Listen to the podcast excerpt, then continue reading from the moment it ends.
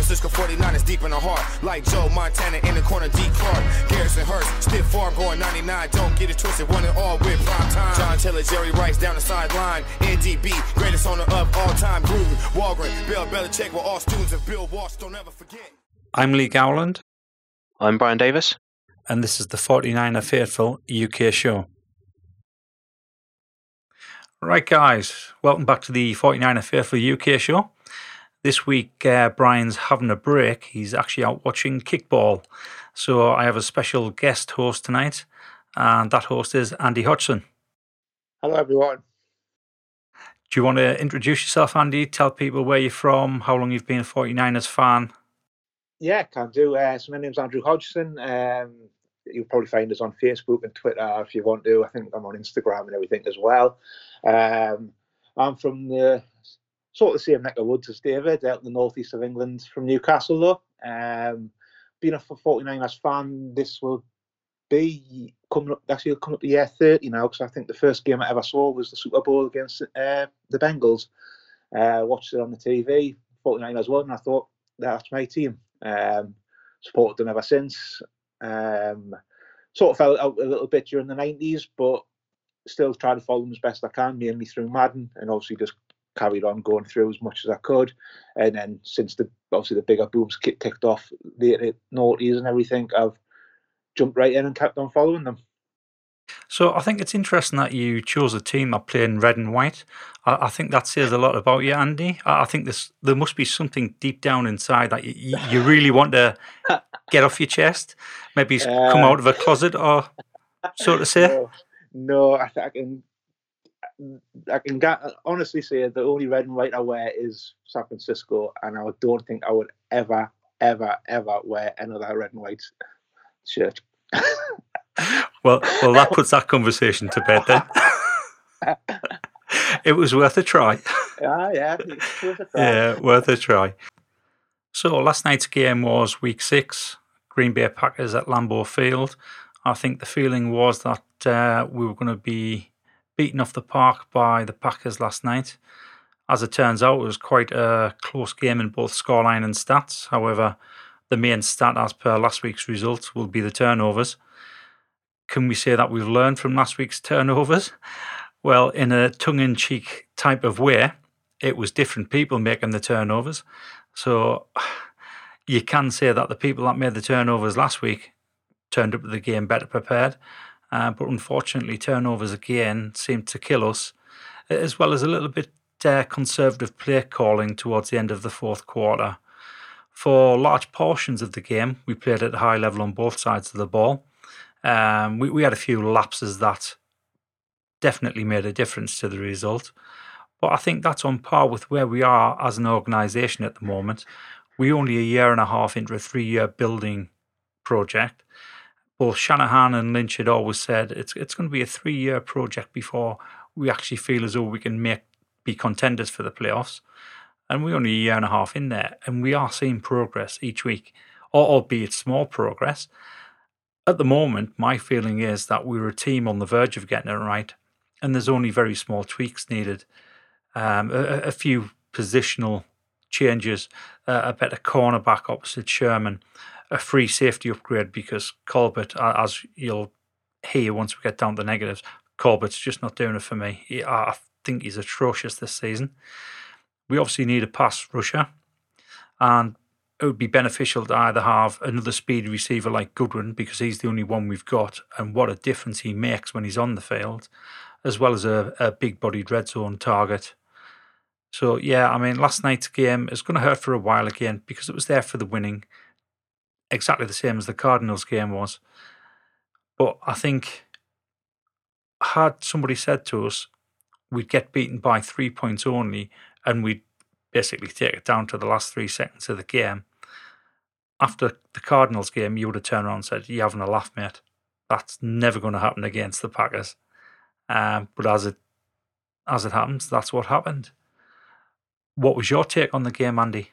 Yeah, um, totally agree with everything you've said there. Um, obviously, like just where we are at the moment, I think we've sort of jumped ahead a little bit. And as you are saying, uh, I think getting a quarterback earlier than what we expected has sort of put expectation a little bit higher up.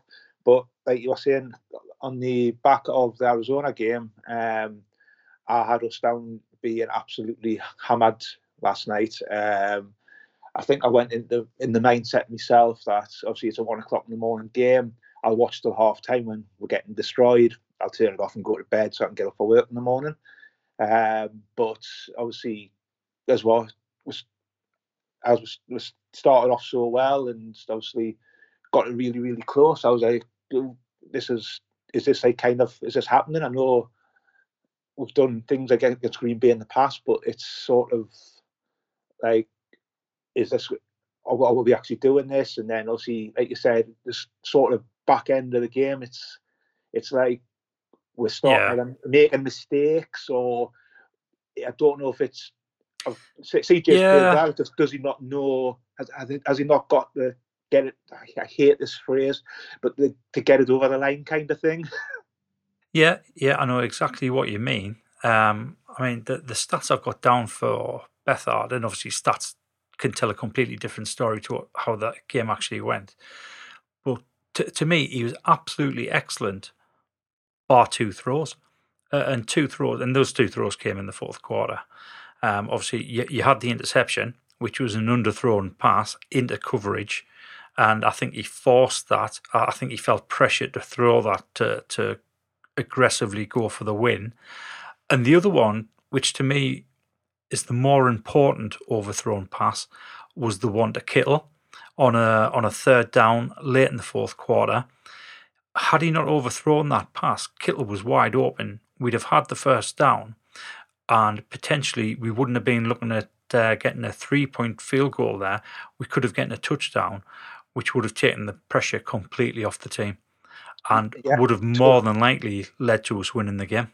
Yeah, totally agree. That um, we seemed to be in a good flow just before that Kittle one. Um, he, I think we, we broke the huddle quick, and he was free. I think, like you said, if you it had been just a little bit lower, caught it, he had space ahead of him, um, and we could. I, I think if if that if that happens, there's only there would probably have only been one winner, and it would have been us. But yeah. as you said, we had to settle for a field goal instead. Um, so that's a bad throw. And then obviously the, the interception as well. Um, you could see those they were, they were bringing eight or seven, one of the two. Um, they were going like man coverage at the back. Yeah. Now, um, I haven't watched rewatched the game yet. I only seen it live last night. Um, but when I saw it on the replay, like the, the replay there, I'm th- I'm thinking if that pass to Goodwin is more to the sideline, there's only Goodwin going to catch it. That's right. It should have been to to his right shoulder. Yeah. Now, this just could be me because I think he had a good game, look, looking for excuses. But it's the first time I've seen this because I haven't watched the ESPN coverage. But every field goal, it showed you which way the wind was blown. Right. And the wind was blown sort of, if you're looking at the screen, from top left to top right, so right against where he would be throwing it. Yeah. And it was, I know it was only five, six mile an hour, and it was in my head, did it get up maybe that high in the winds? Maybe he's got a hold of it a little bit and blown it back inside. I yeah, don't know. Possible. That just could be me. no, no, no. I mean that that is very possible. Um, uh, and like you said, I mean, it it came down to to basically inches, and that throw as well. So so what really annoyed me last night is when he saw the replay, it looked as though it was a ground assisted catch, because when he went down that ball definitely moved into his body when it touched the ground, which means he did not have possession. And at the at that point of the game, we had three timeouts. It was such an important play. It should have been an automatic decision to throw that red challenge flag and say, "Can you take another look at that, please?" Because it wasn't within two minutes, it wasn't automatically reviewed. And for me, that that was a feeling by Shanahan. I think he should have challenged that because with having three uh, timeouts remaining, you could definitely risk one on that. It was worth the risk just to have them go along and have a look. They might have seen something else uh, and ruled against the catch on the field.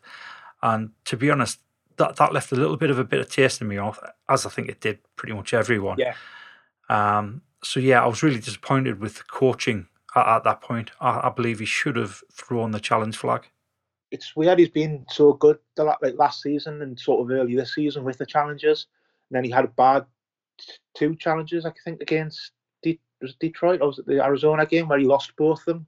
Yeah. And then obviously one. I don't know if he's getting a bit gun shy with it, but he, his challenges last season and earlier on this season have been absolutely fantastic, and he's won most of them.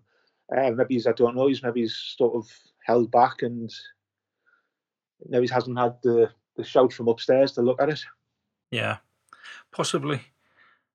I mean, it's it's not as though they hurried up to to snap the ball either because it was a change of downs or uh, because it was a turnover that the clock was stopped anywhere. So Is I just thought is the isn't turnovers automatically reviewed? are they only automatically reviewed within a certain?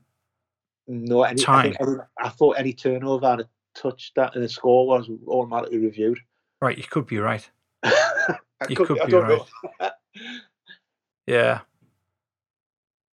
Yeah, I just can't remember seeing anything on the coverage to say that it had been reviewed Yeah. and uh, it was agreed that it was a catch. they showed plenty of replays of it, so Yeah, they did. they They did. I mean, obviously it was ruled a catch on the field, Yeah, and it was debatable whether could, could you say it was definitive proof that he didn't catch the ball. I, th- I think it's a hard one to argue. yeah, Yeah. But I mean, yeah. So going back to my point, had Shanahan thrown that uh, challenge flag because it's automatically reviewed, then we would have had a penalty against us, if I recall correctly, because you can't Yeah. throw the challenge flag challenge. when it's automatically reviewed anyway. yeah, I, I think the Lions uh, felt the brunt of that one one game against us, where it was automatically reviewed, and they've thrown the challenge flag, so they got a penalty against them as well for throwing an unnecessary challenge yes, flag. I remember that. Yeah, yeah. Um. So that that's that obviously count as my point. But yeah, I'm glad you brought that up. Never thought of that. yeah, that's I thought so. So stats wise, again, uh, it was a pretty even game. Um, we had 401 total yards. Packers had 521, 227 through the air, which isn't bad considering the Packers secondary. Um, they're, they're quite high up as a pass defense, and I thought we may struggle in the pass, but it wasn't too bad. We, we moved the ball through the air and definitely on the ground. I mean, 174 yards on the ground we had. Um, I thought the O line played absolutely terrific. The time of possession was very, very close. We we had just under 29 minutes, and the Packers had just over 31 minutes. So there wasn't very much between us there either. Um, individual players, you, you look at uh, likes of Reuben Foster, eight tackles, one assist, one tackle for a loss.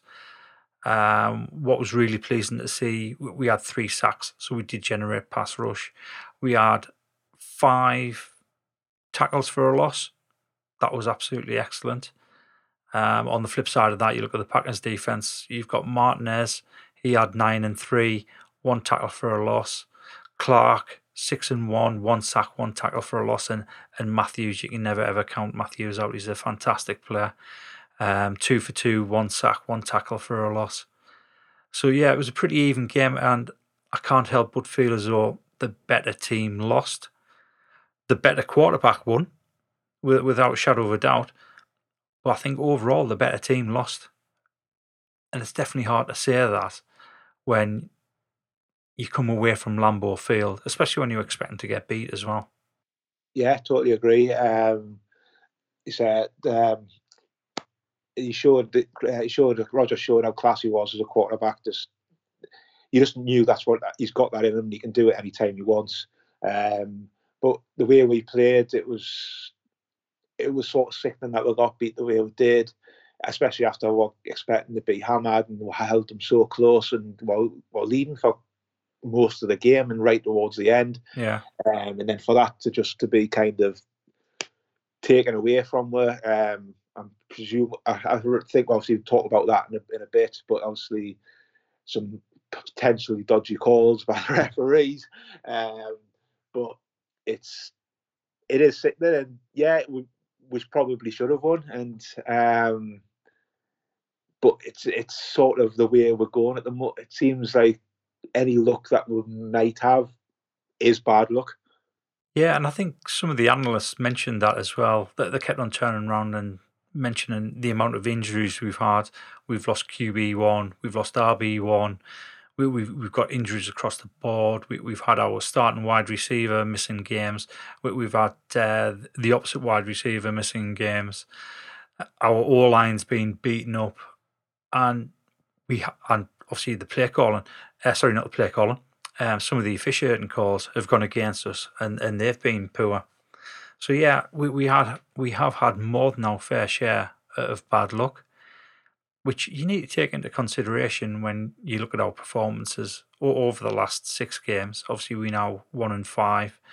Um, we definitely prefer to be a lot better than that, and we've had some close games that could have swung either way. Yeah, definitely. So on to the negatives. So the, the first negatives I've put down, or the, the first statement I've put down, is Colbert and Ward just not good enough.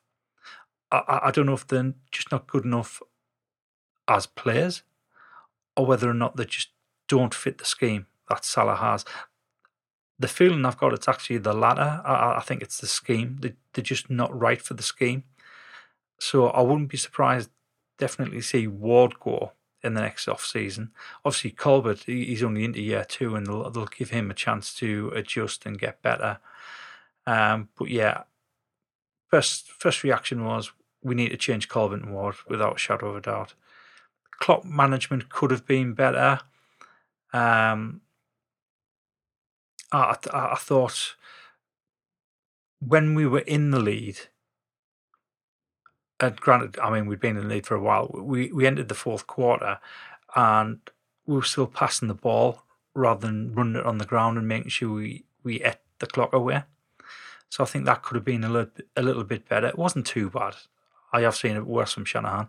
Yeah, um, but I, I, I think, thought I think was, we've all seen it worse. yeah, but yeah, I mean that could have been better yesterday go to the very first play of the game for the Packers as well. This is the same as the Cardinals game.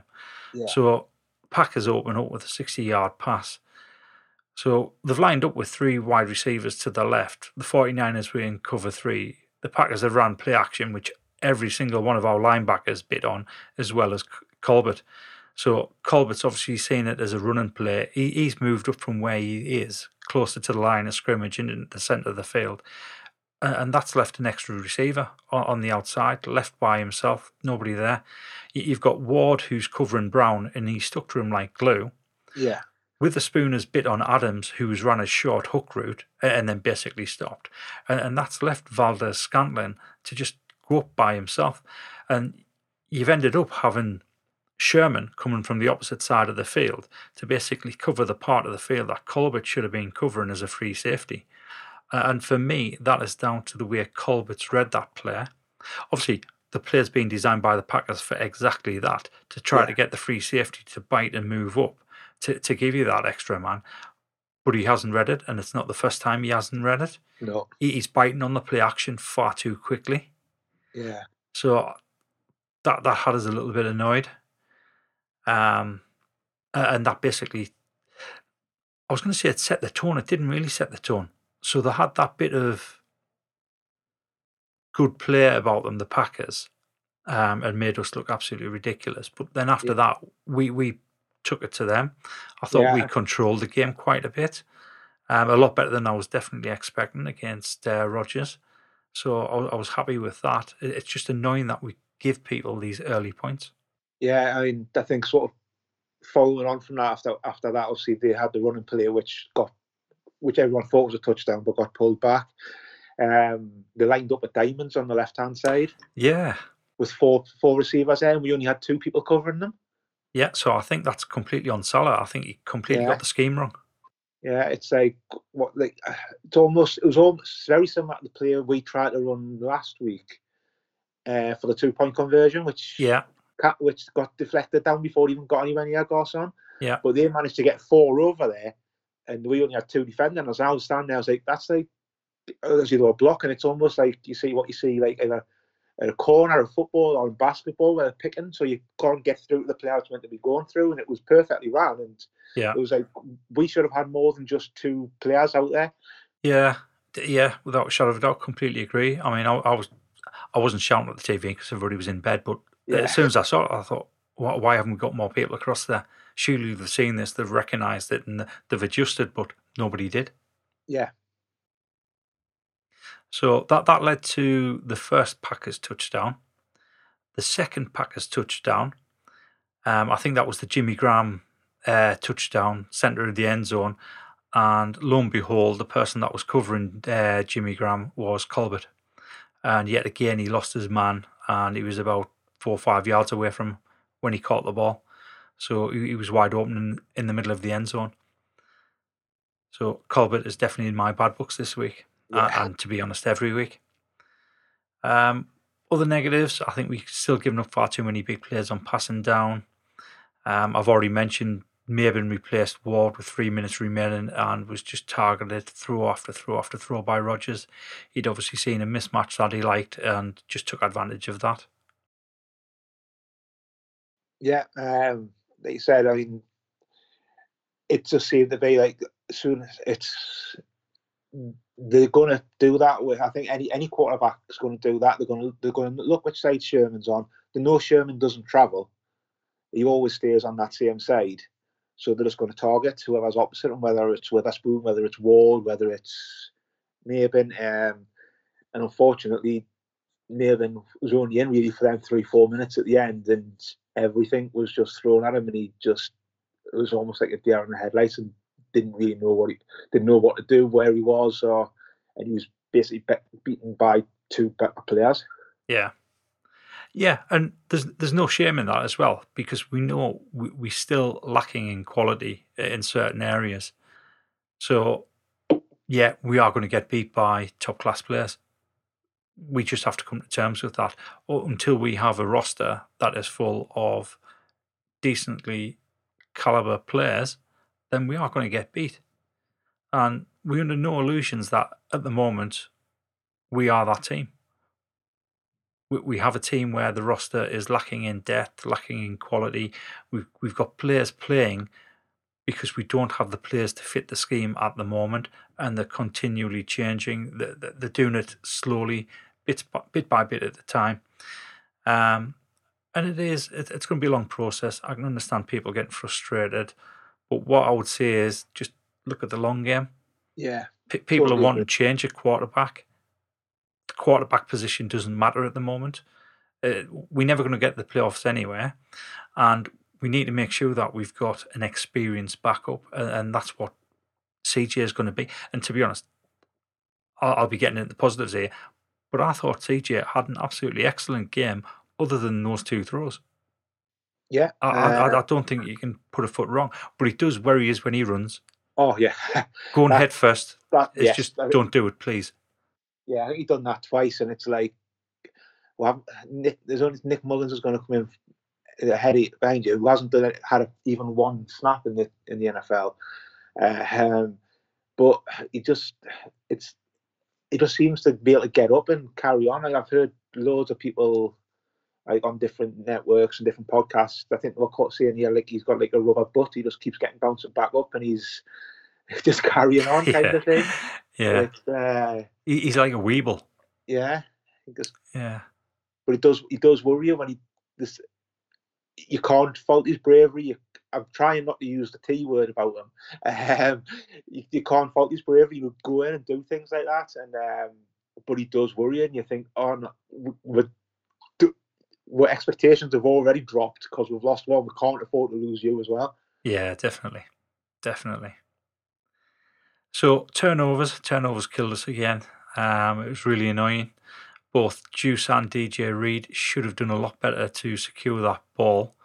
So that was disappointing. And to be honest, we were lucky not to have a third fumble. Breida had a play where the ball was wasn't properly secured. Um, he had it in his arm, and his arm was outstretched, and he was lucky that the defender didn't knock the ball out.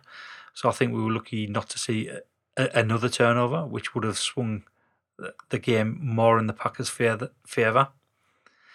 Um, I've already we, mentioned. were, we were unfortunate. Well, it was the right decision when um, Cassius Marsh managed to knock the ball clear for a potential fumble for us. Yeah, But I think the referees did get that right and used forward momentum had stopped. But it was nice to see us actually cause something like that because we haven't done it for how long now? Two, three games. yeah, yeah, without a shadow of a doubt. And I mean, that's one of the first things I've got to be positives as well. Um, I'll, I'll expand on that in, in a little bit. Um, so negatives, I've already mentioned about uh, Beathard overthrown Kittle, and I think that was the more important of the two. I, I don't think the interception potentially may not have been a, an issue or not an issue. We we may ne- not have been in the position to throw that interception had we not missed that uh, third down throw to kill. I think I think that was critical to the way the game ended. Um, I've already mentioned as well, play call and turn conservative with seven minutes to go. We're on our own yard, five yard line after the Packers had uh, turned over on downs. And uh, I'm saying turn conservative, so we're running the ball, which is what we were good at doing. Um, but the Packers were bringing the heat every single time. That's one of the things that I'd noticed about the Packers in the fourth quarter. They were a lot more aggressive on defense. They kept on rushing, they kept on blitzing. Um, and I think we should have recognised that a little bit earlier uh, and tried some more short throws. And, and I'm, I'm laughing at myself saying this try some more short throws because in previous weeks, had we been in the same position but a little bit further up the field, I'd have been saying, What we throwing these short throws for? Just run Yeah. the ball. Long. So, yeah, I mean, they can't really win, can they? No. Um, and I don't, I don't, I don't know how much of a, obviously of a miss possibly at that point. If you're looking for short throws around the area, Trent Taylor was a, probably a miss because that's something that I know Jimmy was and TJ would go to him on third downs in the slot. Maybe he's not as comfortable with Richie James. Um, he could have been a miss potentially. Yeah, so I think it was coming towards the end of the third quarter. Let's think, third quarter, fourth quarter. It might have been the fourth quarter. Kendrick Bourne, he should have had a catch on third down. Uh, Yes. and that should have been a first down for us. But he missed that catch. He did drop it. He dropped it. It, Yeah. it just basically bounced out of his Bounced hands. off his hand, yeah, Um, but I think that was his only drop of the game. yeah, But it was a critical drop, though, at a critical time. yeah. It's sort of it's the kind of thing that's happening.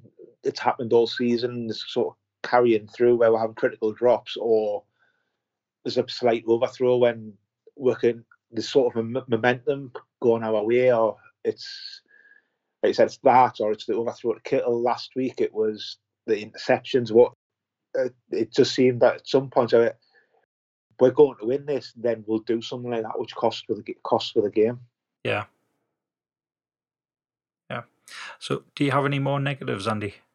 Um, I think you pretty much touched on most of them um, there. Um, Yeah, it's Like say, touching a nerve, isn't it? yeah, Yeah. it's Don't don't talk to us about that. I, I saw it last night. I don't want to be reminded about it.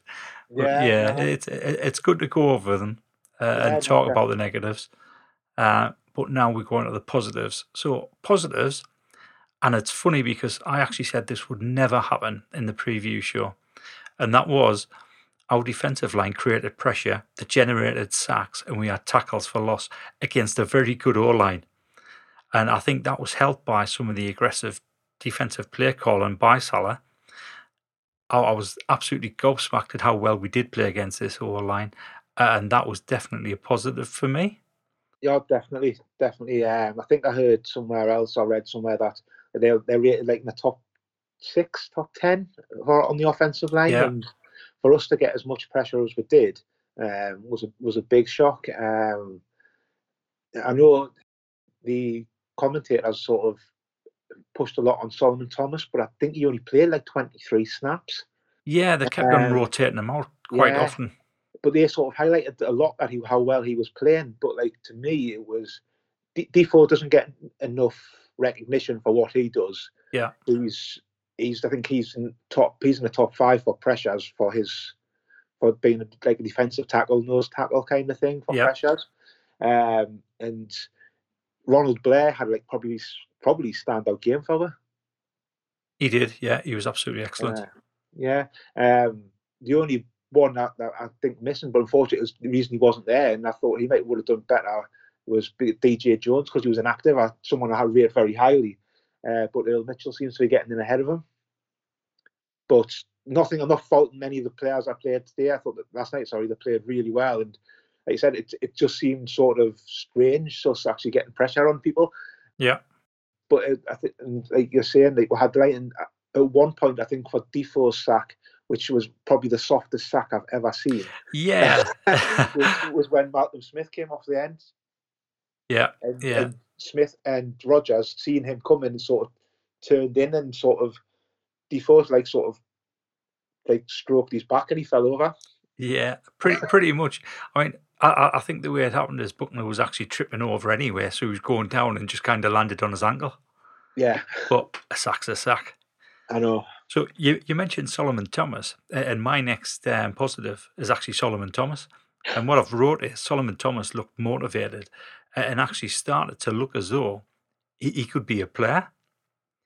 Um, but I went back and checked the snap count, and I think you're right. He, I think he only played about a quarter of the snaps on, on defense, and he was taken out a lot of the time on the passing plays, which I mean, me, me and Brian's discussed this over the last few weeks now. He's fantastic against the run, so you can understand why he's been taken out for the passing plays. Yeah. Because he's been absolutely garbage on the passing plays. But for a first round pick, you, you can't have that. You need somebody Yeah. who can do both pass and rush. But he did. I mean, I'll keep this positive. He did look good last night or this Yeah. morning. Yeah, he he did. Um, I think I've, I've read, I've seen as well. like, Looking at the stats, I think we're saying like, um, I think when he goes out, Sheldon Day comes in, and Yeah. he played a lot more, and he was drafted in the same draft classes as Thomas, but a lot lower. Yeah. So the comparisons are there, and it's just unfortunate. I mean, I've got nothing against Thomas. I think he's a good player, but he's always going to have the he was drafted third overall against him. Yeah. It's not his yeah. fault. I think he'll be a good player, but he's always going to have criticism of people because they expect so much more for third of third overall. Yeah, and it, it, I, I think it's right to expect more. Um, but I also think it's it's you're right. It's it's not his fault that he was drafted third overall. I, I think he will be a, a decent player. I don't think he's particularly the player that we need at the moment, but I think he will be a decent player. Yeah, I think you. I think you'll play in the league for years to come, and he'll be thought of as a good player. Maybe he's an All Pro a couple of times, but not what sort of what you expect from a third round, third overall pick. Sorry, um, Yeah. but as I, I've, I've got nothing against him. I think he's a good player. I like to see him do well. Um, it it could have for him to perform better um, in the long run. It may be that we'll have to get rid of Armstead and he plays instead of Armstead alongside Buckner in the middle. 'Cause I think he prefer he plays better in the middle, where he did Right. at Stanford. Right, that that'd be than on the interesting to see. Yeah, Um, I think that's where he played, and that's where he had all his success at Stanford was sort of inside rather than on the outside. I think I think it's the three technique rather than the six. Yeah. Um, and that's, I think that's currently where they're playing Armstead. So I don't know. It might be if he if they don't re-sign him, does he slot into there and you bring a, an edge rusher kind of thing? I don't know, but it's. I So- still, like I said, it's still it was still a, a good performance from him yesterday. He was getting. uh, Did he? I think you said he got a couple of tackle, tackles for losses, He at least did, yeah. getting through the O line and disrupting Rodgers or the running back. I think there was the they're going to do the the double sweep at one point, um, where Rodgers handed it off and we're waiting for the other guy to come round, and Thomas sort of grabbed the other guy before he could hand it off yeah. for, a, for one of the losses, and that was a brilliant bit of play by him. That Yeah, so it was pleasing to see Solomon Thomas finally looking as though he can play football. Um, the next positive I've got is we ran the ball well against a good uh, D line. Um, the O line were winning battles up, to midway through the fourth quarter, and that's when the Packers changed to a really aggressive play calling. And it just seemed as though we couldn't open up the lanes. We, we couldn't open up the running lanes.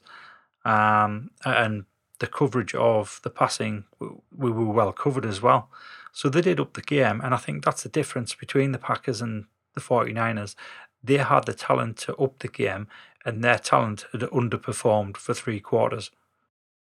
Yeah, totally agree. Um, our, our running game was was really good. Um, I think a lot of people who maybe thought, oh, it was time to put Morris in at the fantasy league might not agree. Um, yeah. Because um, Mostert obviously uh, more than redeemed himself for that one fumble he had last week. He did, yeah. Uh, him and uh, I know Breida was still, you could see him hobbling off once or twice. Um, and I think that's, I think Shanahan thought he needed quick backs.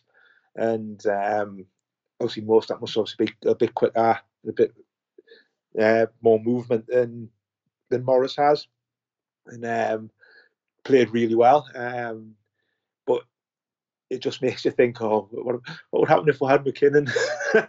yeah, exactly. Well, what what would happen if we had McKinnon? What would happen if we had Garoppolo?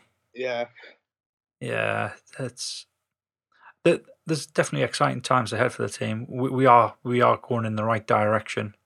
Obviously, we we're certainly not going as quick as what a lot of people would like, and I think they just need to realign their expectations about how long it's going to take us to get there. It's it's still better watching this team lose than what it was watching Chip Kelly's team lose or watching Jim Tomsula's teams lose, because they were just absolute dire. It sucked the life out of you. Whereas these, you can see, I think the reason people are getting so annoyed is because we are that close. Yeah, I, I think I seen a stat that it's um, Shanahan's been in charge of 10 games that have been decided by three points or less or something. Yeah. Which is like an NFL record. Um, but yeah, you, you, said you'd much rather watch these than the Tom Tomsula, the Kelly era, and even the last year Harbaugh. I would even push as a it's better than watching that. Yeah, yeah, I would agree with that definitely. And obviously, before Harbaugh came, much better than watching that. yeah, much better than watching that. So George Kittle, he, he had a bit of a quiet game last night for his standards, but he did have an important third down reception where he fought for the extra yards against the first down. And it wasn't a case of he just needed an extra one yard. I think he needed three or four to actually power through the defenders that were there. And he had three defenders around him trying to stop him, and he still powered through. And I thought that showed the determination of the team. The team certainly don't believe that the losers they're, going to go out and give 110% on every single game. And I was happy to see that. Yeah, totally agree. Um, he was, it was the, uh, I know the exact player you're talking about. He just fought and fought and managed to get as well as and even got uh, a lot of recognition for that from Jason Witten, who was a great tight end as well. Yeah, yeah, he, he, he did mention him a couple of times. no, he wasn't. yeah, uh, I think th- th- there's a different NFL group I'm a member of, and those people saying, "Isn't it about time uh, Witten was given the sack from his from his commentating duties?" Yeah, he's no Tony Romo. No. so the the next two or the last two positives I've got um, are kind of tongue in cheek again, like uh, I've done on previous week. Um, and pos- another positive for me yesterday was we only had two penalties. Yeah. So we, we've cut down. I mean, obviously, we were the, one of the most penalised team in the league. In fact, I think we were the most penalised team. So to come away with only two penalties was good.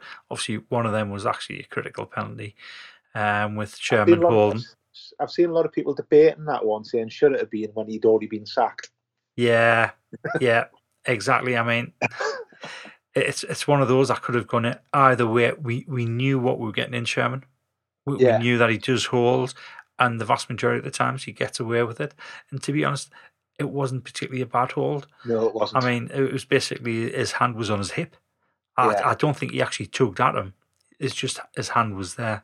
So that was unfortunate, but it was again at a critical time. We would have forced them to punt after that sack, and obviously Buckner would have had a second sack of the game as well. Yeah, also um, on that as well is that's only a 15 yard penalty. They were third and 16, so how's that first down? I think it's because it's an automatic first down. Yeah, I think it is an automatic first down. Yeah, it's, it's not to do with the yardage. It's yeah. because of the hold. Yeah.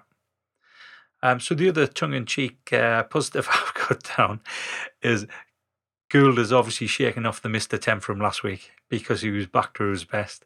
Obviously, he hit the post in the first half, but I think that was confidence. He just wanted to put on a bit of a show, have everybody's hearts in the mouth. Yeah. But yeah, he, he had no missed attempts last night, so I was happy to see that.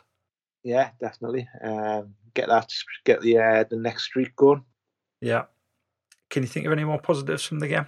Um, I think they said they probably touched on most of them. Um, I, and one of the ones that I probably would say would be the way that the defense sort of because everywhere I was looking when the game started after that first drive was slating the defense, but they just stepped up. The Saleh changed his play calls and was so we seemed to become a bit more aggressive.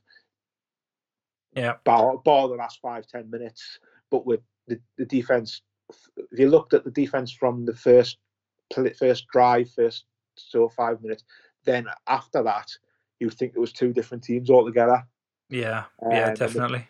and they to me that was a massive improvement even though they sort of slided off at the back end kind of thing but the, like you said they're still a young team and it's you can understand why they're changing people but it's it could demoralize people and not get the performances they want but I said that sort of spell in the middle the seem like what what uh, the defense you want to perform. You want to see them every week. If they can perform like that, we'll we'll win games. A few, quite a few games if they can play like that.